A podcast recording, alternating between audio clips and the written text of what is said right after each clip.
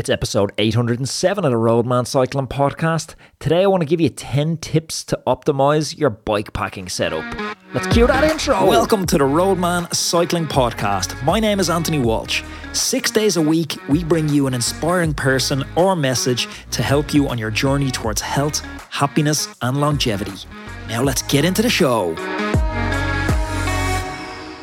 few years ago, I saw a huge gap in the market for an app that was like a cycling coach but in your pocket.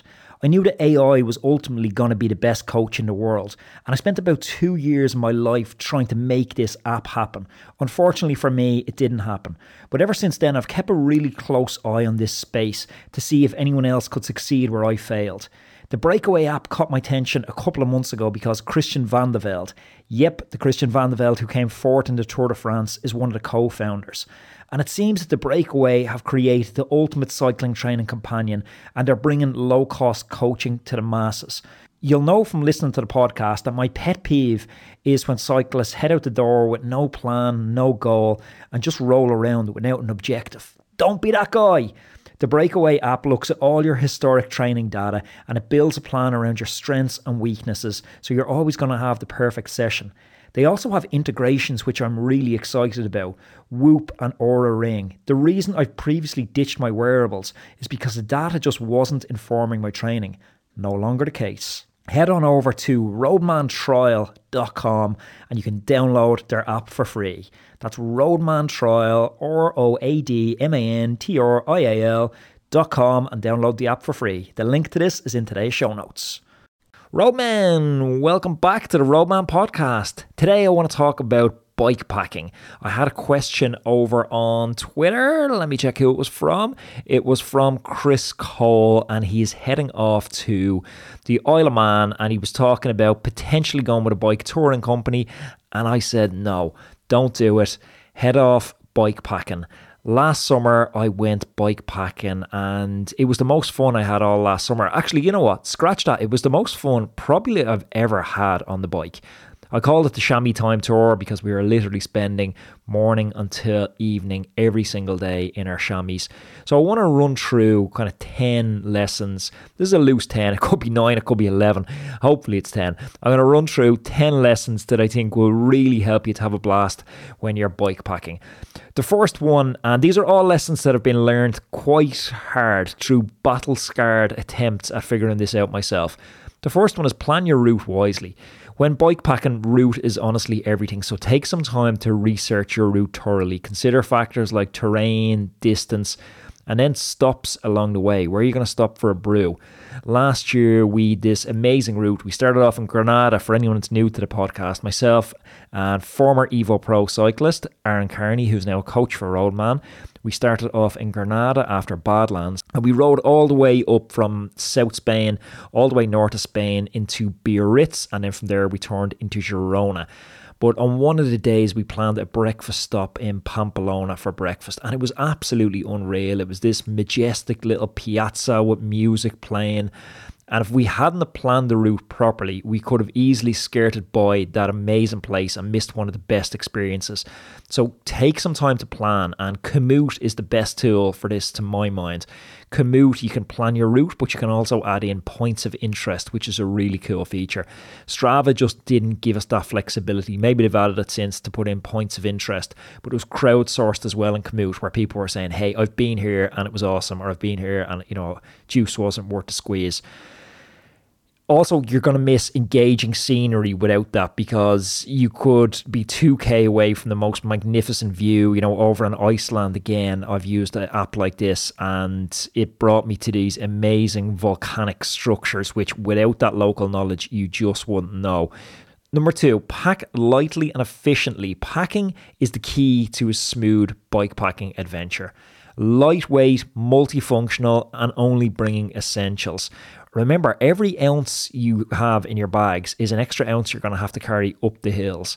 One of the lads last year that came bike packing with us, he had a set of Adidas runners with a recessed cleat into the sole.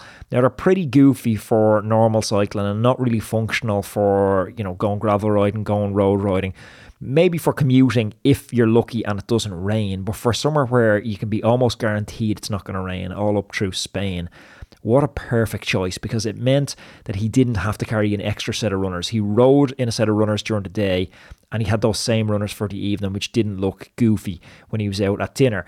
Contrast this to me, and I had a set of flip flops strapped onto my bike bag at the back.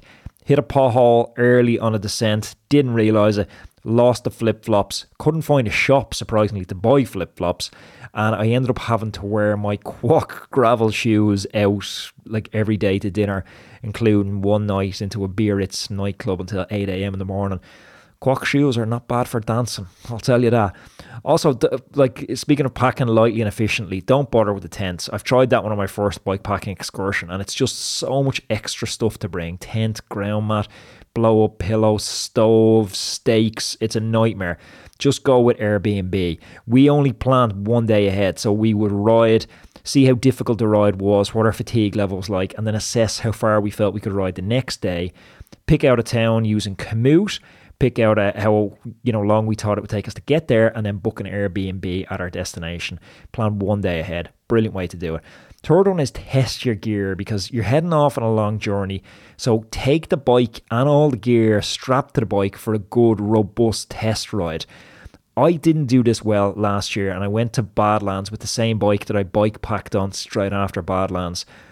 I had extra bottles on, I had some extra rigs on, which I'd never tested before, all fresh out of the pack, taking none of my own advice. Went down the first descent and literally everything fell off. Like computer mounts were going loose, bottles were flying out of the cages. Also, something to be aware of the bike handles strange with bags on it and different people like the weight distributed in different places. Like the weight on the back of the saddle absolutely cracks me. It feels like a trailer, like you know, getting towed behind you on a descent. But other people don't like the sluggish feeling of carrying weight on the handlebars. So familiarize yourself with that weight distribution. Do a practice run and make those necessary adjustments and ensure you're comfortable with that setup because it's something you're going to be riding for a long time. Fourth, it's obvious, but I'm not going to dwell the point, but I'm because we've so many podcasts on this, but I will emphasize it. Food and water management.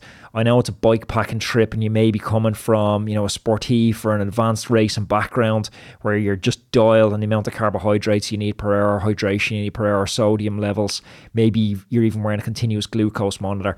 But when you go into bike packing mode, it feels like you're going into party mode, and you don't stay on top of this stuff. When it's multi-day, it creeps up on you, and there's nothing more embarrassing than getting the knock when you're bike packing. So number four is stay on top of that. Number five, like master the art of effectively packing your bags.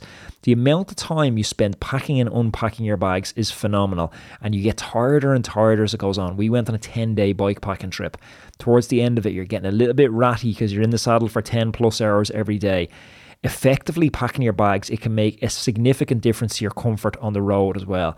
It's we talked about that distributing the weight evenly to maintain stability and control, but it's more than that. It's about storing frequently used items within easy reach. So you're keeping, you know, phones, the battery pack you need, which we're going to get onto for a second for charging your phone, somewhere where you can get into and out of. Likewise with your wallet, headphones, sun cream, stuff you're going to be using all the time and then other stuff a little bit deeper in it and making sure you're rainproofing stuff as well. Number six is mastering bike maintenance tips because during bike packing, you are very likely to encounter different types of terrain, especially if you're using Komoot. It has a flair, a penchant for bringing you up very remote trails. Learn basic bike maintenance skills fixing tires, fixing brakes, tuning gears, fixing a broken chain, being self sufficient isn't really optional in bike packing, it's essential. Number seven, look, this isn't for everyone, but for me, it's really important that we're conscious of the footprint we leave. Bike packing takes us to these pristine natural locations, and it's really essential that we leave them undisturbed so someone else can come along and enjoy them just like we do follow that leave no trace principle, which it runs deep through gravel. And I'd like to extend it into bike packing where we're staying on designated trails, respecting wildlife, disposing of waste responsibly. You know the drill. Don't be an ass, basically. Number eight is embrace the journey. Bike packing isn't really about getting somewhere. And this is where it's very different to normal life. The the goal of bike packing is the process rather than the outcome. It's about the journey.